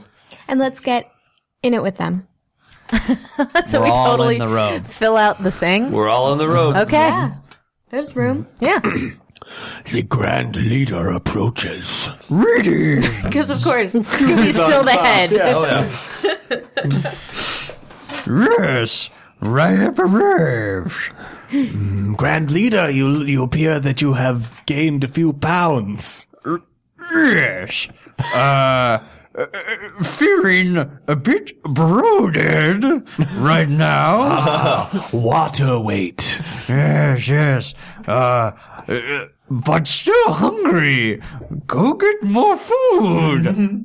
All of us? Yes. You'd like all of us to leave you alone in this room and get more food? And if you see anybody else, take them with you.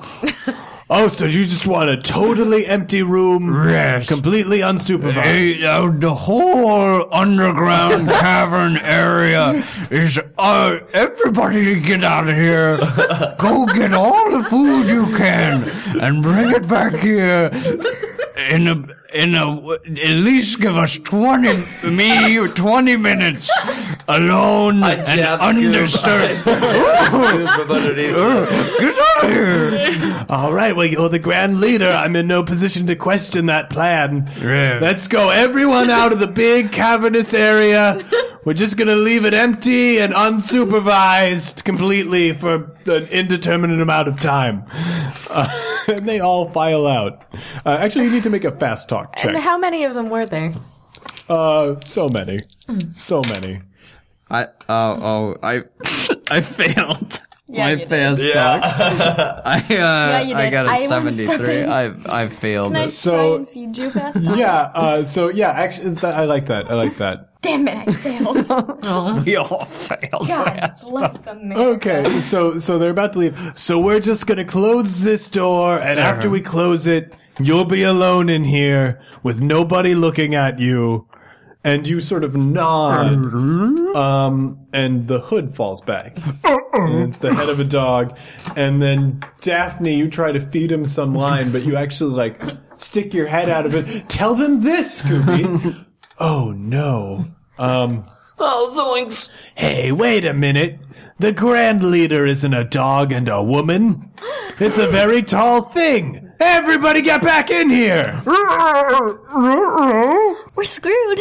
What do you guys do? Uh, let's see. Uh, can we d- now use our gun? yeah, you can use that gun whenever you want. Are they still in the room or are they out of the room? Uh, they piling like in. they've mostly piled out. It's just one guy at the door right now. Okay. Can we uh, rush over to the door and try to slam it shut before they can get back in? Yeah, absolutely. Yeah, absolutely. charge that door. Let's try and do that. Um, That's what I I am trying to think of what check that would be. Grapple, sure. grapple Yeah, roll. the- Yeah, roll grapple. Everyone? Sure, yeah. Sure, let's yeah. all just like pile him and try to close it. Nope. No, I failed. Yeah, 32 I failed too. we all failed. Okay, so yeah, you you realize that things aren't swinging your way, um, especially that door. That Door. Uh, so the the door pops open. They start flooding in the room. Uh, what's your plan of action now? Um, uh, let's grab one of them and uh, hold the knife to their throat. All right. Okay. Overly aggressive. nobody move I think that Do what he says. That dog has a knife! Take us to the sacrifices. well, you know the funny thing, we kind of want to do that anyway. So I think this works out. If you all want to be sacrificed, we all want to sacrifice you. This is great. This is Okay, so much okay, better than I expected. You take that rope, cut it into pieces of this size, and start tying up those people. All right. now, guys, I realize that there are like thirty of us, and there's only there's only four of them. But uh, I got a gun oh shit! I don't want to get shot, man. and I'm a damn good shot. Okay, I'll just believe her. Watch it. Make your fast talks. My fast talk. Yeah, 24. Made it. I've succeeded with a 64. Oh man, excellent. So Scooby starts doing an intimidating growl, uh, and Daphne says that she gives him a look, and they can see in her eyes she has the heart of a killer. I mean it. Um, so uh, they they all uh, willingly tie themselves up. As we At do gunpoint and knife. Our, our show of muscle in Scooby Doo. All right, all right, please, I've got evil kids. Uh, I take off one of their or some of their hoods. Do they do they look like fish people? They are all bizarre looking. Like everybody uh, in town appeared to have, you know, be bald and bloated and pale, but these these people look truly, truly odd. Uh, they they have like a little bit of a scaly appearance to their flesh. Um, and bulbous eyes. I go behind one of them. All right, fish monster, let's see who you really are. and I grab him by the neck and try to pull the mask that I assume is uh, on his face off. Yeah, yeah, that pops right off his face. Oh no! what, what? What could have happened? Everybody turn away. I've been cursed by these wizards. Wait a second. What I does he pop look off like? one of the other guys. Oh, goodness me! I have also been cursed by these wizards. Are you all being peer pressured into pretending you're fish people? No. Guys, is everyone here wearing a mask? Yes. Take them off. Take off your mask. They all sadly sort of take off, even though they've tied themselves up. They they take off their masks. How long has this been going on? Years. What? Why are you going along with it? Well, yeah, we, we've all been getting really rich. Right. Off of the seafood? Oh no, we buy the seafood for ourselves. Right. Just by mining the minerals. Yeah, and selling it illegally. But then why are you sacrificing people? Well, bit of fun. you know, you know how it is. You get really rich and you can't update your house because you need everybody to have the illusion that you're an evil cult and Right. you, you try hey s s- one day somebody says hey, let's sacrifice somebody and then like maybe it's Yeah, not such a bad idea That's anymore. the other thing. Who is this grand leader guy that's telling you to sacrifice people? Ah, Barnabas Marsh. He's awesome. Where is he? Where are the sacrifices? Uh, just through that that that that large door over there. God. Uh, all Oh, right. man, I really thought we were going to get away with it. All right, man. Mystery solved. Let's head home, crew. Oh, we Wait. still have to get back Fred. You're right. We got to get back Fred. Right. Let's open that door. All right, so you guys open the door.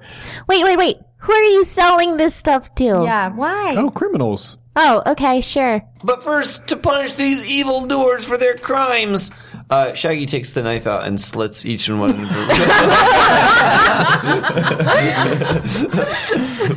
Puts their heads up as targets and has Daphne do target practice. Rustus is red. Sure, in the weird, the shadow version of the Scooby Doo universe, they all dole out death as punishment. Um, let's call that a version of what could have happened. what could have happened? The the little clue music plays. um, yeah, so let's go through that door and try to find our friend. Uh, and you open the door, uh, and you see uh, two men standing over uh, Fred and the auto mechanic who have been tied to chairs. Uh, the auto mechanic looks completely terrified, and Fred looks confident and defiant. Um, the two men standing over him, one is uh, like, like uh, one has is covered in like that crazy jewelry that you've been seeing around town, and the other is Zadok Allen. Um, You think that you will survive this? You are mistaken. No one can stop us. This entire town is under our control. Yes, there is no way we can be stopped. I've already fooled your friends into thinking they can save you. Well, that's just where you're wrong, fellas. The gang will come in and you'll fall right into my trap. I'm gonna start looking around to see where Fred's trap is. Um, if he made one. and you you you look around, uh, and at first it appe- roll your spot yeah, hidden. spot hidden. Uh, 42, so I make it. It's hard to see in this room. There's flickering torchlight on the walls, uh, but a tiny glint catches your eye. Behind them, there are marvel. There are marbles, um, and right above, and swinging right above their um, above their heads, attached to the ceiling, it looks like there's some sort of sandbag. Behind the marbles is a large uh, vat of sacrificial juices that looks as if a person were to fall into it backwards, why they'd be stuck in that jar. Forever. Or until somebody let them out. Hmm. So is the sandbag. Sorry. Is the sandbag supposed to swing and hit them into the marble marbles? Yeah. Okay. Okay. That's what it looks like. It's pretty elaborate. Okay. Unnecessarily elaborate. Some might say. There- Some. I was paraphrasing. There are like 10 extra steps. Okay. Looks like Fred set another one of his great traps. Classic Fred. We have to spring the trap. These are all, this, this is all nonverbal communication. Yeah, all of them. So They were monologuing. know We should this. keep I listening like to a that Scoob and I monologue. nod uh, that it's time for him to do one of his classic uh, reckless abandon springing yeah, a trap. S- Yeah. Scoob is going to advance on the scene and unknowingly spring the trap upon himself. Yes. So what happens is uh, Scoob approaches, uh, uh, tries to uh, undo the sandbag, um, but slips on the marbles, uh, crashing into both of uh, both Barnabas Marsh and Zadok Allen. Uh, they fall. uh, They they fall over uh, and try and scramble back up, uh, but they get caught up in their robes. Their robes are over their faces. Scoob is still wearing that purple robes, robe, so his robe goes over his face, um, and the entire like pod of people who are scrambling on the marbles sort of slips over to you guys. Um, and a kind of a melee breaks out. Somebody throws a punch and somebody throws another punch. And soon there is a large dust cloud of flailing arms and legs and stars and fists that is moving about the room. At this point, I'll let you guys contribute your, your ideas to this chaos. What else happens? Uh, somewhere in there, uh, Shag, uh, in the middle of that dust cloud of feet and fists, Shag's gonna hit the floor and um, crawl out of the dust, uh, crawl out of like that that melee. Uh, it is Fred a part of that melee, or is he tied up? Uh, you can bring him in or have Okay, uh, I- I'll say that Fred's s- s- tied up, and he, Shaggy will uh, crawl away, f- crawl away from that, like over towards Fred, and start untying Fred fr- uh, from his bonds. Thanks, Shag. Uh, so at one point, uh, Daff goes to kick Zadok Allen in the face, but he dodges out of the way and she clips my glasses. So they go flying off of the thing, and then I immediately drop down on my knees. My glasses! I can't see without my glasses! and I just start searching through amidst everybody's stomping feet. Um, and when you pick up and put on your glasses, uh, you see one of the fishman head masks on the floor immediately in front of you. And it surprises you, and you flail backwards, and that awkward flailing knocks Zadok Allen into the sacrificial juices. Um, y- yes, Scooby Doo. Uh, they're all slipping on these marbles. Uh, Scooby has desperately clinging to someone who he doesn't realize is the other the other man. It's Barnabas March. Barnabas Marsh. They are s- just flailing about the room. They look at each other and scream. They're holding on to each other. Uh, they, they uh, and they both go toppling over. They topple over this uh, this uh, this goo that spills everywhere. Excellent, excellent. Um, and we'll fin- like the goo is on the ground, uh, and at this point, I think Daphne chooses to get rough. Uh, Oh, that's right. I bring that gun out and I fire a warning shot. the room freezes. All attention turns to Daphne, who's casually blowing the smoke out of the revolver barrel. Um, and at this point, a net drops down from the ceiling, capturing Barnabas Marsh. It all went exactly according to my plan. Good thinking, Fred. I can't believe you stopped us. We had the best scheme in the world. I was taking the gold from the, the weird mineral from beneath this town and illegally selling it on the black market, using rumors about a plague and fish monsters to keep people away. And I would have gotten away with it too if it weren't for you meddling kids and your flea-bitten mongrel. Scooby can bite him, I guess. I, Daphne says no one talks to Scooby that way and shoots him in the face. Do I need to roll for that? Too aggressive. Wait. tone it down. Wait, before you shoot him in the face, let's find out who this guy really is. Uh, I go behind him and start pulling on his face.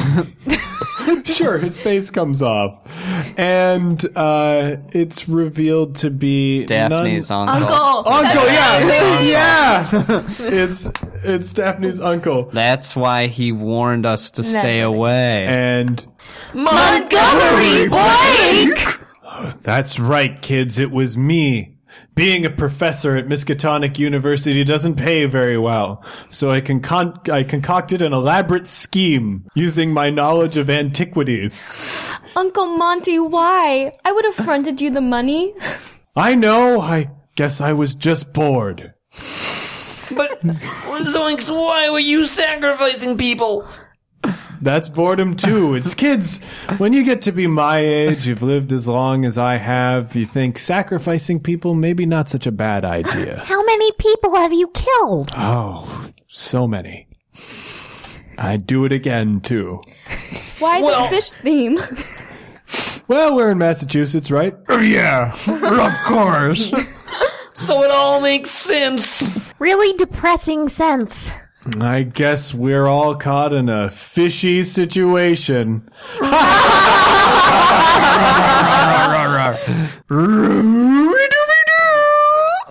All right, everybody, thanks for listening to us oh my goodness. do Wow, we that did it. ridiculous. Wow. Oh man, that was fun and kind of a dream come true.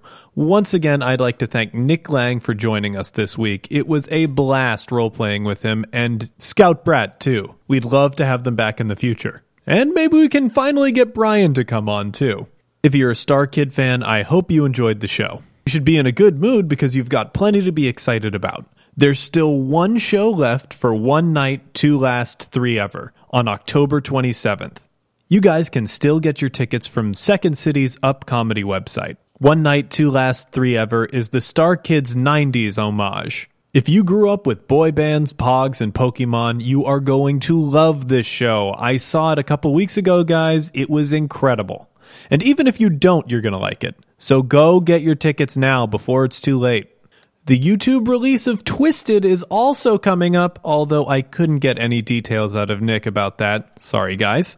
We'll just have to keep waiting for that. Nick has a new project that he worked on with Matt called Quicksand Jack. It's a comic book that they're publishing digitally. They did it in collaboration with Tia Smith and Jen Lang. That's right, another Lang sibling is involved in this creative project. How talented is that family, you guys? At this point, it's getting a little obscene. Quicksand Jack is a full length, full color, weird Western. For those unfamiliar with the genre, that's a Western comic with monsters and spirits and such thrown in. There's a Lovecraftian vibe within the first couple of pages, so if you like this show, you are definitely going to like Quicksand Jack. The style is traditional comic booky with a little bit of gritty R. Crumb thrown in there for good measure. You can pick up the first issue from quicksandjackcomic.com for $2.99. If you're a comic book fan, you know that is a great deal. So go get it right now. Guys, it's needless to say that the work we did here tonight was a little bit of fan fiction. We're obviously not professional writers for Scooby Doo. Hopefully, you listened to this show and went, oh man, Scooby Doo is awesome! Because if you did, you're right, it is. In the past couple of years, Scooby Doo has triumphantly returned to television with one of the best cartoons that has been put on air in, I'm going to say, the past 10 years, and that is no exaggeration. Scooby Doo Mystery Incorporated is the latest installment in the Scooby Doo saga, and it is incredible. Seriously, if you watch Scooby Doo growing up, you are going to love Mystery Inc. The first season is available right now to stream on Netflix. Go watch it immediately. You might think I'm kidding, but I am very, very serious. If you watch even one episode, you are going to love this series. Do yourself a favor, log on to Netflix, and watch it right now. And if you don't have Netflix, go on to Amazon and order the first season on DVD. I promise you, you will not be disappointed. Guys, Frank Welker, the original voice of Fred, is still playing Fred and Scooby. You have to see it. If you take home one message from this podcast, it should be that Scooby Doo is great and you should buy all of their officially licensed products.